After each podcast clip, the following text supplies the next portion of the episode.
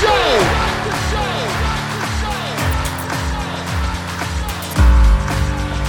You have all made it to the dance.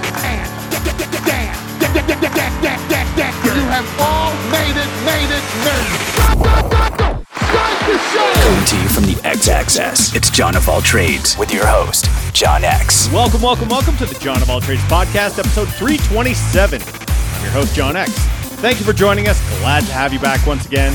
And on this week's show, something I don't always do on this show, but I'm not one to turn down an opportunity. So here we go. I'm talking with a candidate for elected office. And on my show today is Joe O'Dea. He is currently seeking the Republican nomination for Senate to run against Michael Bennet this fall. Now, I didn't seek this interview, it was offered to me by Joe's campaign team. Joe's campaign team, folks I've worked with pretty extensively, people I really like, people I really respect, people I trust, and they said, Would you like to interview Joe? We know you don't do a lot of political content on this show, and that's fine. So he's got a great story if you just want to talk about his businesses.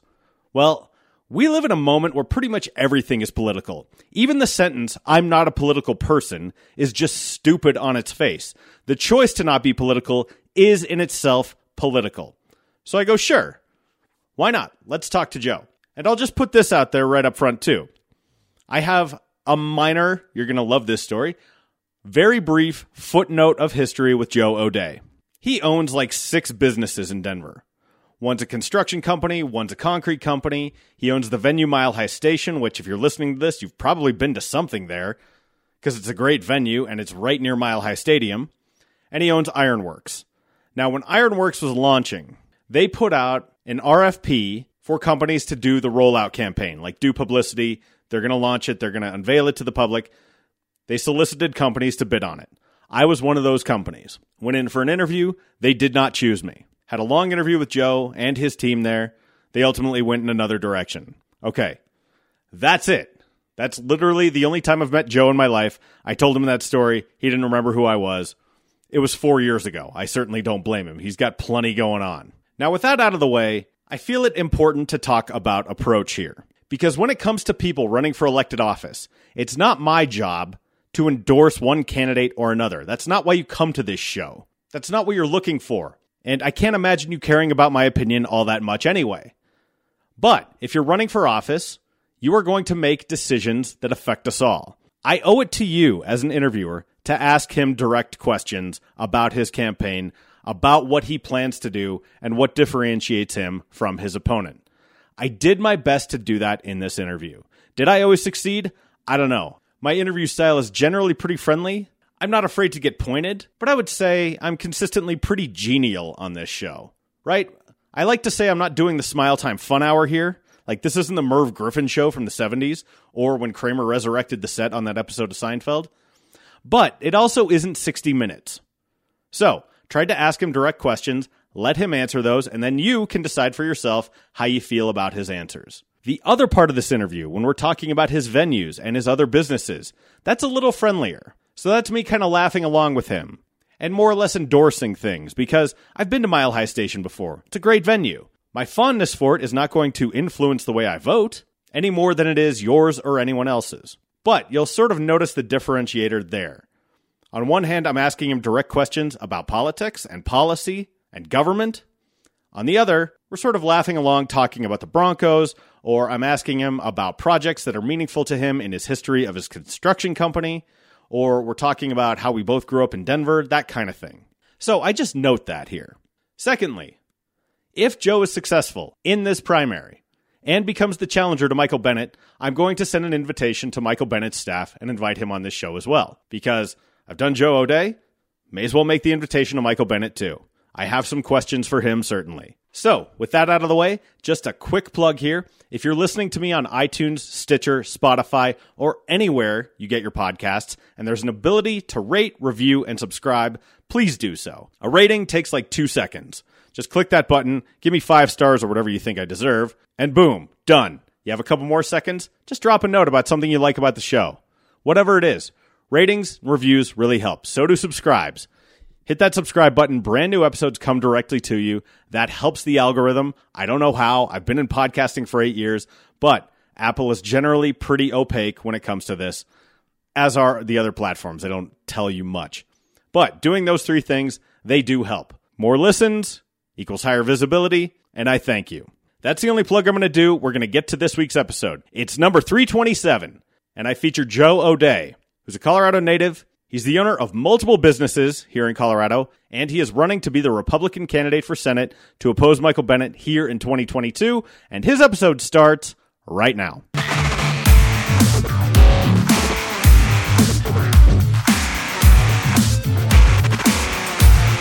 Oh, at least eight. it's Thursday, so if you do the math on it, that's that's a lot. And how how are you finding the rhythms of that? Um, you know, sometimes it's uh, fun. Sometimes it's a little bit of work. It's uh, uh, meeting a lot of great people across the state, which I, I've really enjoyed. People are fired up this year. They're excited about uh, not a career politician, a guy that's a business owner running for uh, the U.S. Senate. So it's it's a it's a great time to be in this race. Good. Well, I, I was curious about it. How much are you dealing with campaign work versus you got a bunch of businesses that you run? How how is your day divided between the two at this point? So right now, I'm probably 90% on the campaign trail, uh, running a, a, a, really good campaign against Michael Bennet. Uh, the 10% that I uh, do with my businesses is mainly phone calls, answering a few, few sure. questions. We got a great team there. You know, my wife and I have been blessed. Uh, we've really lived the American dream here in Colorado and, and been allowed to be successful because of, of the great people that are around my business. So I got a couple nephews that are there, nice. and then a couple of other uh, seasoned veterans that uh, are keeping the doors going. Yeah, you miss open. it. Uh, I miss the people. I, I really enjoy. Um, you know, you spend more time with the workforce than you do with your family. Most of, that's most true. Of, yeah, uh, most of us do, especially entrepreneurs that you know can't leave it alone. So I'm used to a 60, 70 hour week, and so I really miss the people. I really yeah. do. Well, you've had your business now for how long? Uh, and, and, how many businesses do you have? Oh, I've got six or so, and we've we've got. Um, you know, just give you a little history. Uh, yeah, I was born here in Colorado. I'm fourth generation.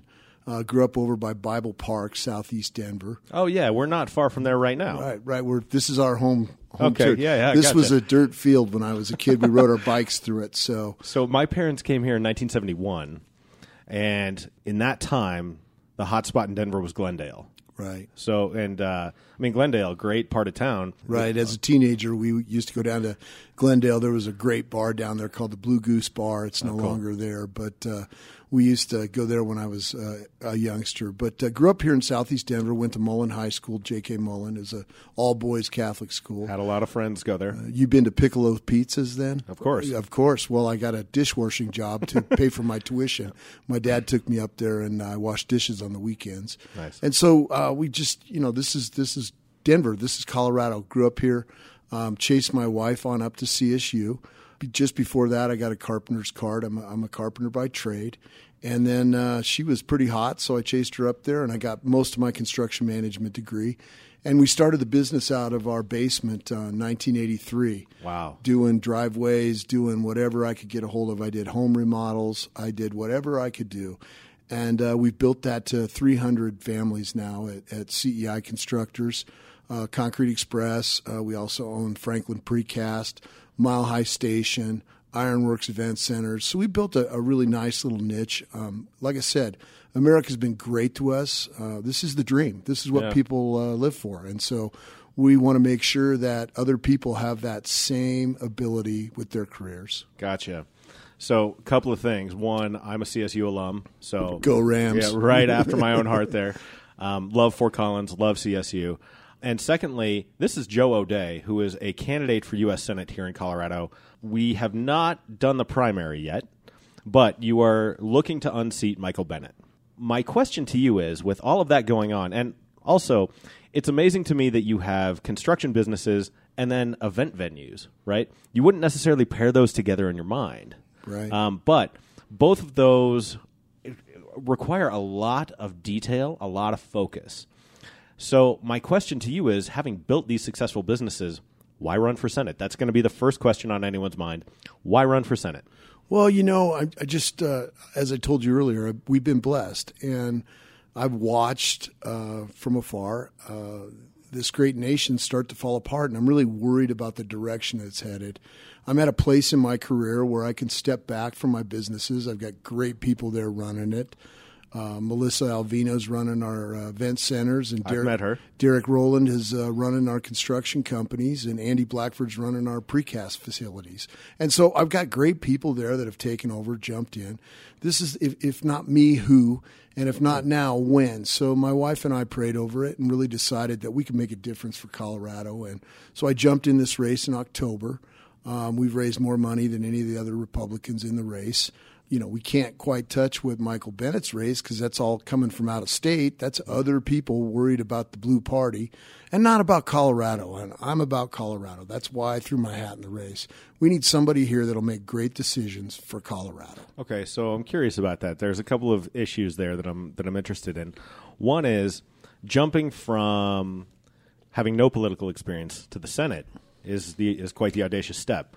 Why not go more incrementally you know, to, to gain some government experience, or did you feel like this was the right fit for you and why?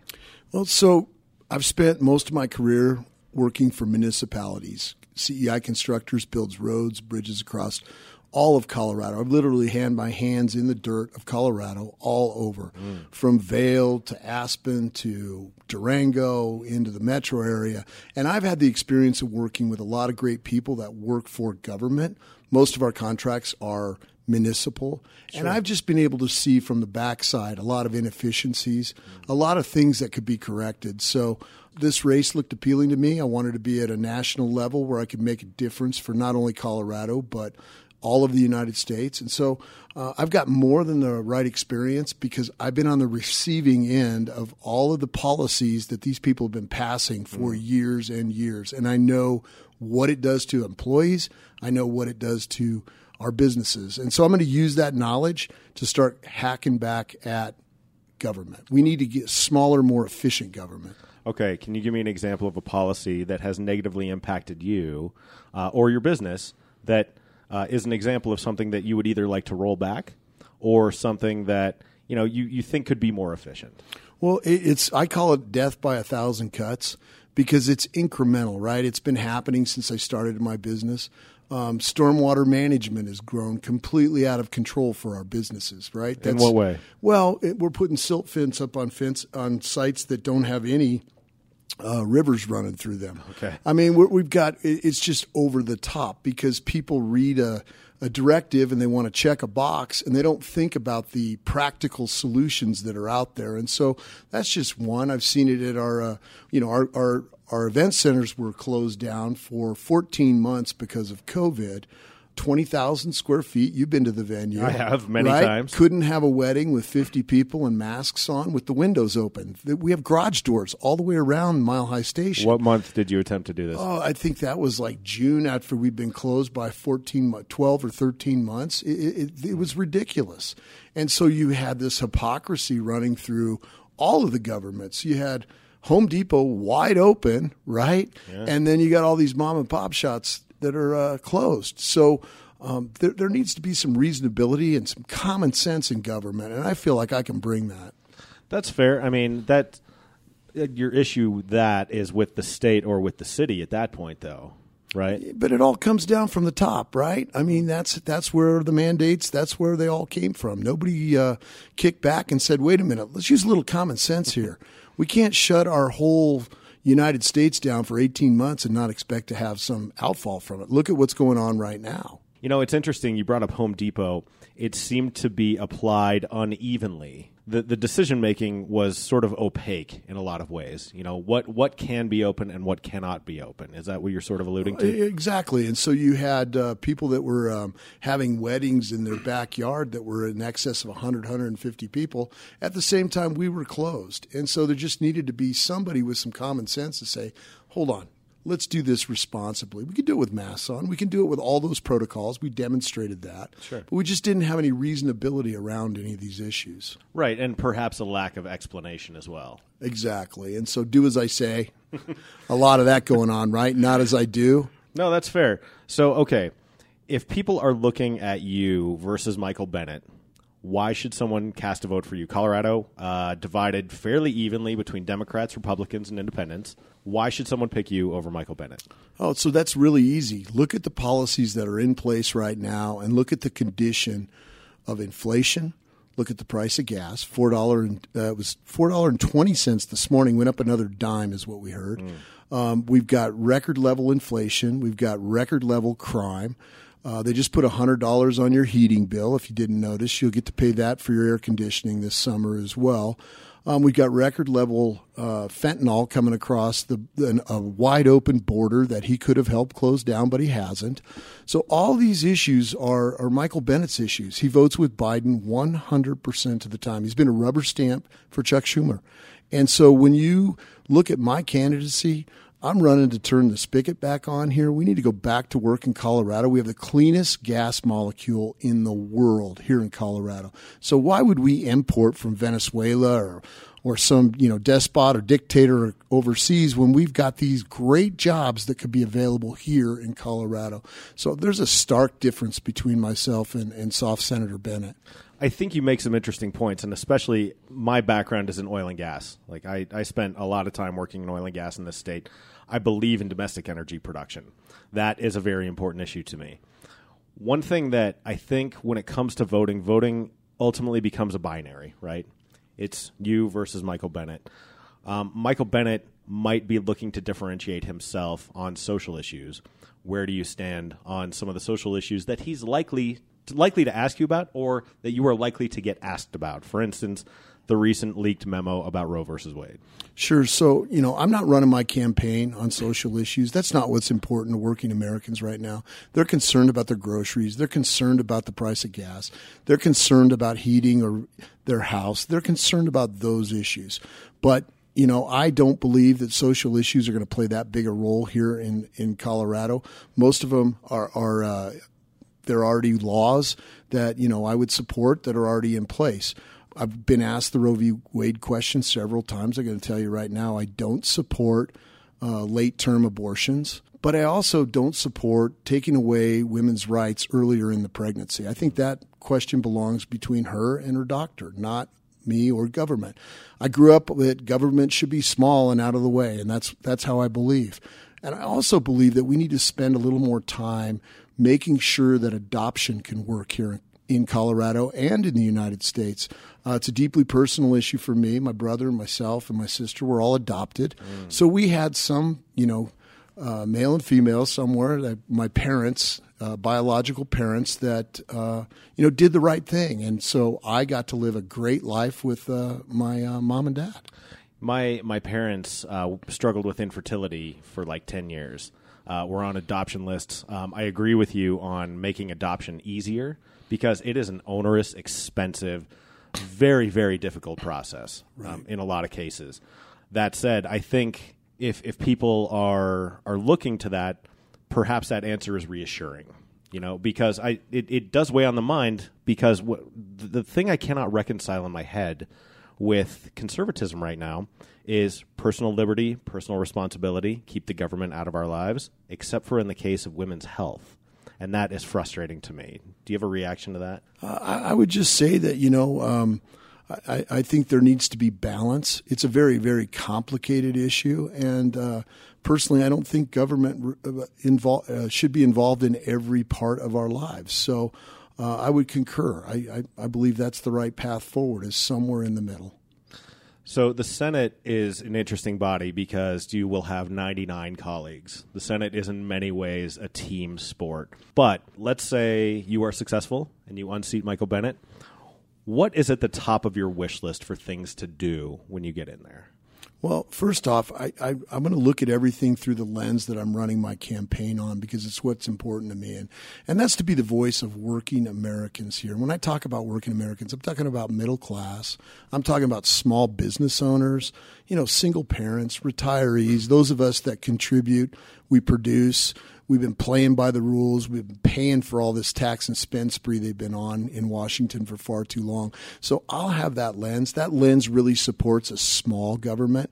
It supports looking at the numbers in every department and trying to figure out how to make them more efficient so they can give us less help, if you will. We don't need help. We need the government out of our way, and so that'll be the focus that I have as I as I enter the Senate.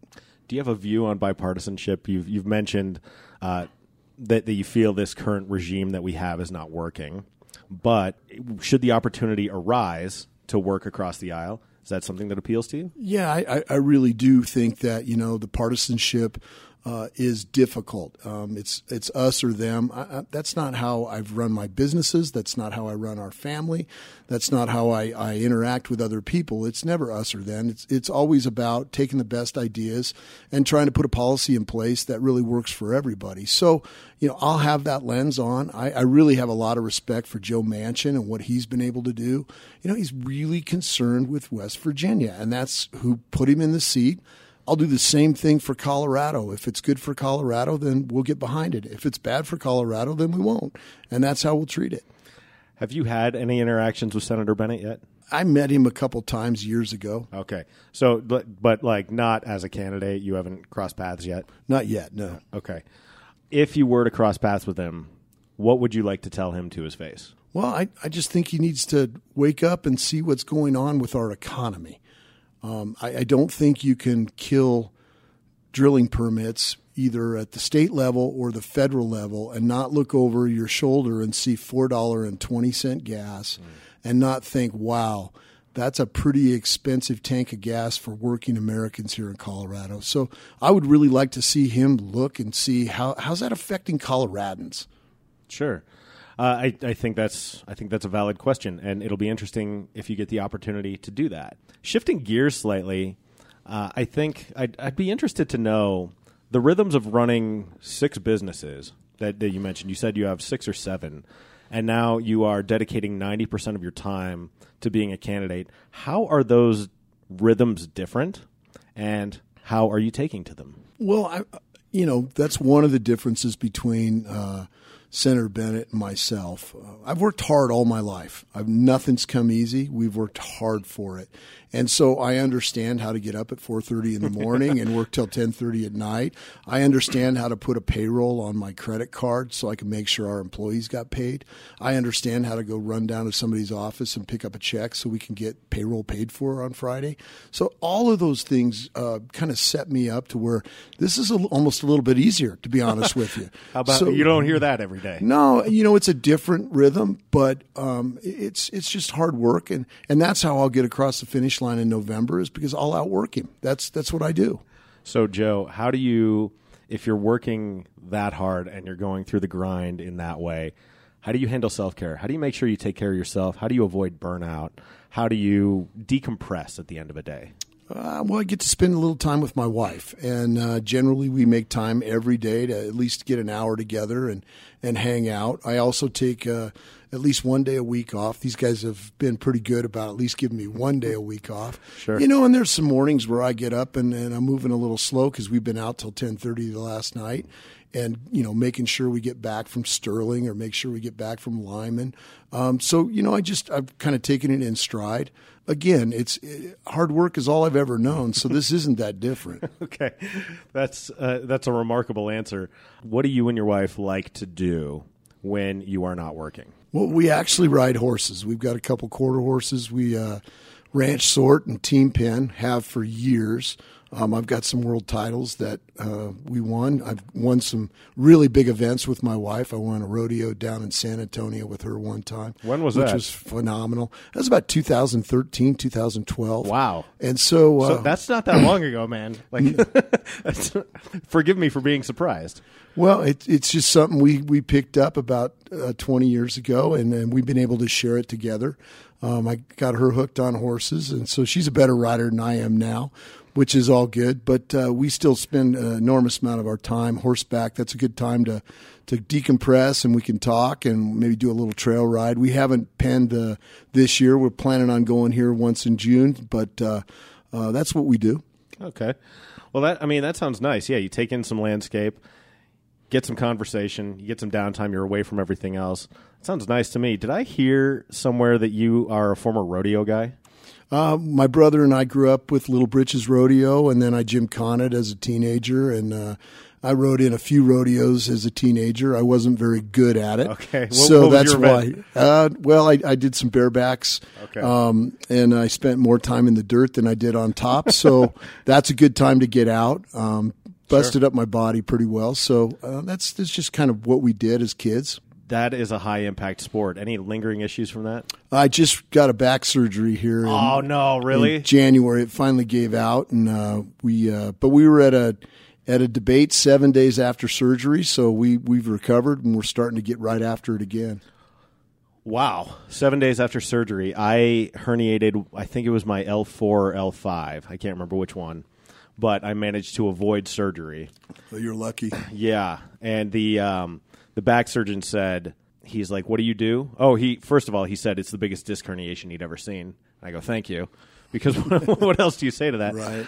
But I, I was doing a lot of physical therapy, and he said, "What do you do?" And I said, "I'm self-employed." And he goes, "Yeah, folks like you, even if you do back surgery, they got to get up and move around. A lot of people will come in and be like, "Yeah, I need back surgery," and I go, "Well, I don't know if I recommend that for you. They want to be laid up for a little while because back surgery is torturous. How how is it for you? Uh, you know, the first couple days were a little rough, but we got up. We I was up three hours after surgery. They got me up and got me moving, and um, stayed on the drugs for a couple days, and then got off of everything except for acetaminophen, and uh, just really went back to work. Got on the phone, really started working on the fundraising piece of it, and like I said, we were at a debate with the uh, Weld County Women's uh, Republicans down there. Was this like a primary debate? It was primary debate. We showed up, and uh, I, I think we held our own. So yeah, I good. was, I was going to ask how'd it go for you. it was good. It was good. I think uh, I- in prepping for this interview, I think I heard you say you weren't terribly accustomed to public speaking, like a lot. But as someone who has taught public speaking, I know that not everyone loves it. How are you feeling about your public speaking now? Uh, well, you know, I came into the race and I thought, boy, this is going to be a little difficult to overcome. And then I, I listened to Kamala Harris a couple times and I thought, wow, she's horrible. I can, I can definitely be better than that. And, so, uh, you know, through that, I've got a rhythm about it. I, I, I kind of know what my campaign is about. I know what's important to working Americans. So it's become easier and uh, I'm not afraid of it. It's it's been two presidents in a row now that have had quite the unusual public speaking style.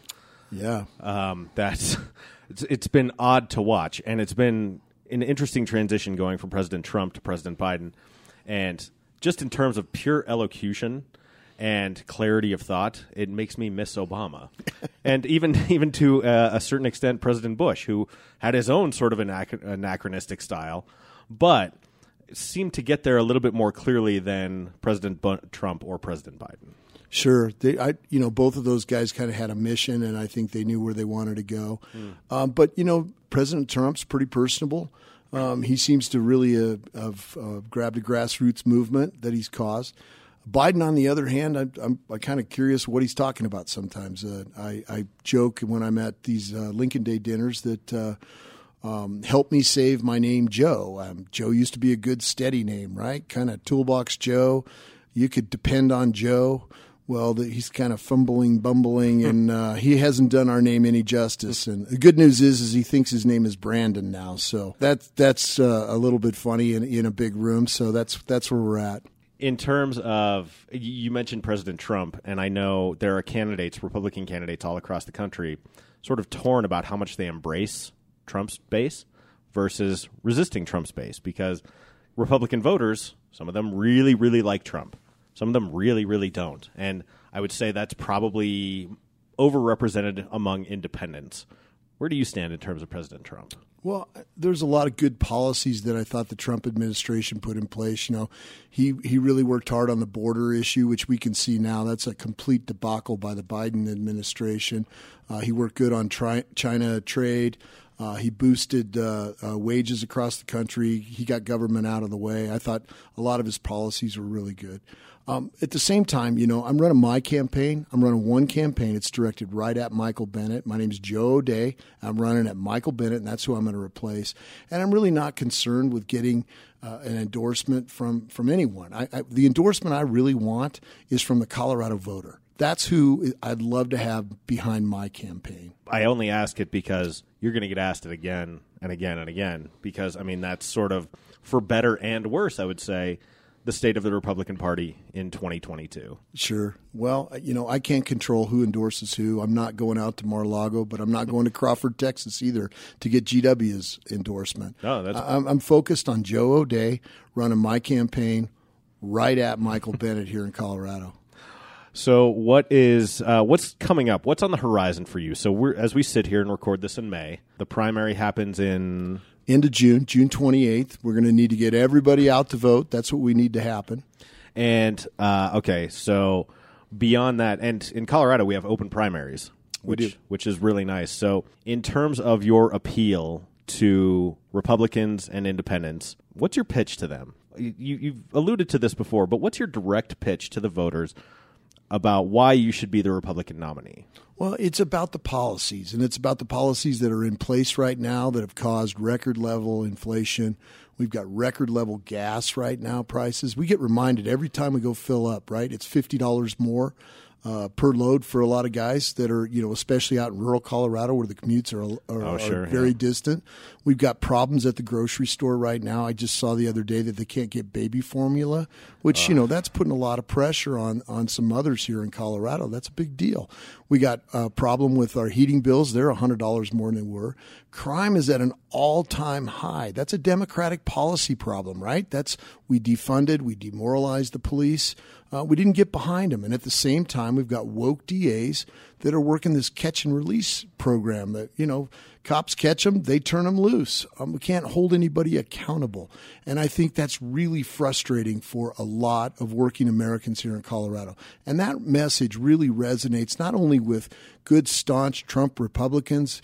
It's it's with moderate Republicans. It's with independents, conservatives. It's even resonating with a lot of disenchanted Democrats that are saying, hey, our country has left us. We need to get things back on track. And so I'm going to be an option to get that done. I'm going to come there with policies that'll free up the market. I'm going to make sure that we can get back to drilling so we can get the price of gas back down. Those are issues that Michael Bennet has rubber stamped for the Democratic Party for years. So I'm clearly a different candidate, and I think my message is going to resonate. Okay, let, let me ask you a question about crime. Um, because I know in prop in terms of Colorado property crime, there was sentencing reform in terms of that. How do you tackle something like the astronomical level of auto theft that we have in Colorado from a federal level? Well, from a federal level, you you make sure that when you pass bills, you put tentacles on those bills that make sure that they have to hold people accountable. That's how you do it. You make sure funding has repercussions. You're not going to fund a, an organization that isn't going to keep people accountable. And I think that's how you do it. You make sure that they're going to be held accountable. I want to pivot a little bit to uh, to something a little bit more lighthearted, a little bit more fun. Let's go back to your business, um, your business days. What is a project through the construction company or the concrete company that was most fun or something you're most proud of working on? Well, I actually have two that are really, really cool. We uh, we're working on uh, Clear Creek County and Jefferson County uh, bike path going up the Clear Creek Canyon, coming out of Golden. Um, I'm from Golden. yeah, peaks to plains. You've seen it go on. I have. It's just one of the most beautiful park situations that they've ever put in place here in Colorado. It's going to be a great resource. Eventually, you'll be able to ride your bike from DIA all the way to Glenwood Springs. And so, Wow. thi- yeah, this is a this is really going to uh, change some things. People fly in with their bikes and they'll ride all the way to Glenwood Springs out of DIA. It'll be incredible. It's a, about a hundred mile ride. So, um, you'll be able to do that on Bike Pass going up. And so we've been part of that project. Uh, we're really proud of it. We've been out there for 14 years on different phases. The other one I'm really proud of is is the one we just finished out at uh, Chatfield Reservoir. Uh, good water groups got together here and decided that hey, we could put 12 more feet of free water on uh, Chatfield if we if we redo it. And so I was part of rebuilding that. And it's you go out there now and you know, you hear the birds chirping. You hear, you see deer in the fields. I mean, it, they just did a phenomenal job of restoring those those areas. Wow. I have been to beer fests, weddings, and assorted other events at Mile High Station. Do you have one that stands out? Do you have uh, a group that was fun or unusual or something from Mile High Station that, that really stands out in your memory? You know, my daughter's wedding. I gotta. Okay, yeah, so that's hard, one. right? That was easy. Um, but I, I didn't realize what a great place uh, Ironworks and Mile High were until I actually uh, was a customer, and so um, that that's my most favorite. Uh, w- uh, walking her down a set of stairs and, and giving her to David was was awesome. Uh, it's a phenomenal venue for both weddings, festivals, and like what any basically whatever event you want to do there. It was terrific, and I have not been to Ironworks yet. you know, you got to get over to Ironworks. My wife is the is the decorator there. She did all the renovation and did just a phenomenal job. It's it's really a piece of history for Colorado. That building was built in I believe 1803 or 1903, and so we've renovated it. And you can get a cold beer in there. Um, I I love the the whole facility. I think one of our favorite events is is the beer fest that we put on about four times a year. Uh, we open up the parking lots now. It's gotten so cool. Big um, that you know we'll have several thousand people come through there. Uh, another great event is is uh, Bronco Sunday. Uh, Oh, sure. Bronco Sunday is phenomenal at, at, at Mile High Station. We uh, typically will do about eighteen hundred burgers and brats within about a four hour period. So it's a it, it- it's a lot of people all in. Go to the game, and then we're we were watching the game there afterwards now too. So come on back and see us. And finally, some hope for the Broncos as well. you know they're relevant again. I think the Russell Wilson trade was was brilliant. That, that was I really was- like what they're doing. That was quite the piece of business pulling that off. Yeah, that was exciting.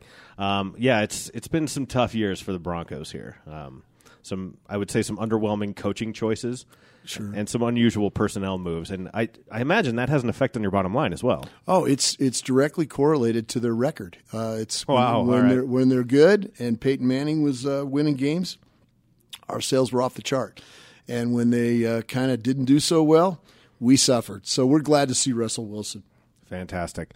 All right, well, Joe, this is the part on the show where we do plugs. Where can people find you? Where can they stay up on your campaign? If you want to plug where people can donate, anything you want to plug, the floor is yours. Sure. So we've got a website set up. It's joeodea.com. That's J O E O D E A dot com.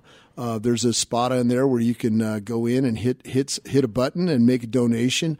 These races are can be expensive. Uh, I'd love to have a lot of Coloradans jump into this race and help me. Uh, like I said, that's the endorsement I'm looking for. Michael Bennet's uh, money's being raised from out of state, and let's uh, you know let's do what we can to take Colorado back. That's that's why I'm running. I will put a link to that in the companion blog piece. That'll be on johnofalltrades.us, also in the show notes. So if you're listening on iTunes, Stitcher, iHeartRadio, Pandora, Spotify, Audible, wherever you get your pods, the links will all be in there. Joe, thank you for taking some time to talk to me. It's it's a pleasure getting to hear from you and hear about your background and your platform. Uh, and I wish you continued success. I appreciate it. Thanks for having me today, John. I really do. And that'll do it for episode 327 of the John of All Trades podcast Joe O'Dea. Really enjoyed my chat. Thank you for the opportunity. You can find the links he mentioned in the companion blog piece or in the show notes, no matter what podcast platform you're listening on. Fact that I put it in there does not equate to an endorsement. I simply give my guests the opportunity to plug whatever they want. That's what he chose to do. The John of All Trades podcast is a production of Deft Communications. Check out Deft on the web, D E F T C O M dot US. If you need PR services, that's me. I'm happy to do it. If you also are thinking about starting a podcast, I can help you get that going. Whether it's front end production, show running, or anything else, talk to me. I can get you set up. Email me at john, J O N, at deftcom.us. Our sponsor is 4 Degrees. The number 4, D E G R E dot E S. Anything you're doing online, 4 Degrees can help you do it better. Whether you're running an email campaign, doing social media marketing, online advertising, or anything else on the computer, whether it's just building a great website, 4 Degrees can help you do that and optimize it. The number 4, D E G R E dot E J O A T Pod is my social media handle. That is true of Facebook, Twitter, Snapchat, Pinterest, and Instagram. Episode previews are exclusive to Facebook only. Those go up on Mondays. New episodes drop on Wednesdays. Available on podcatchers everywhere. Wherever you get your pods, you'll find me. I'm out of here for this week. I've got another episode coming at you next week. We're going to change gears once again. That's one I'm really looking forward to. I think you'll enjoy it. So take care of yourselves. I hope you're doing well. And until I hear you again, say goodnight, Gracie. That's good, Johnny.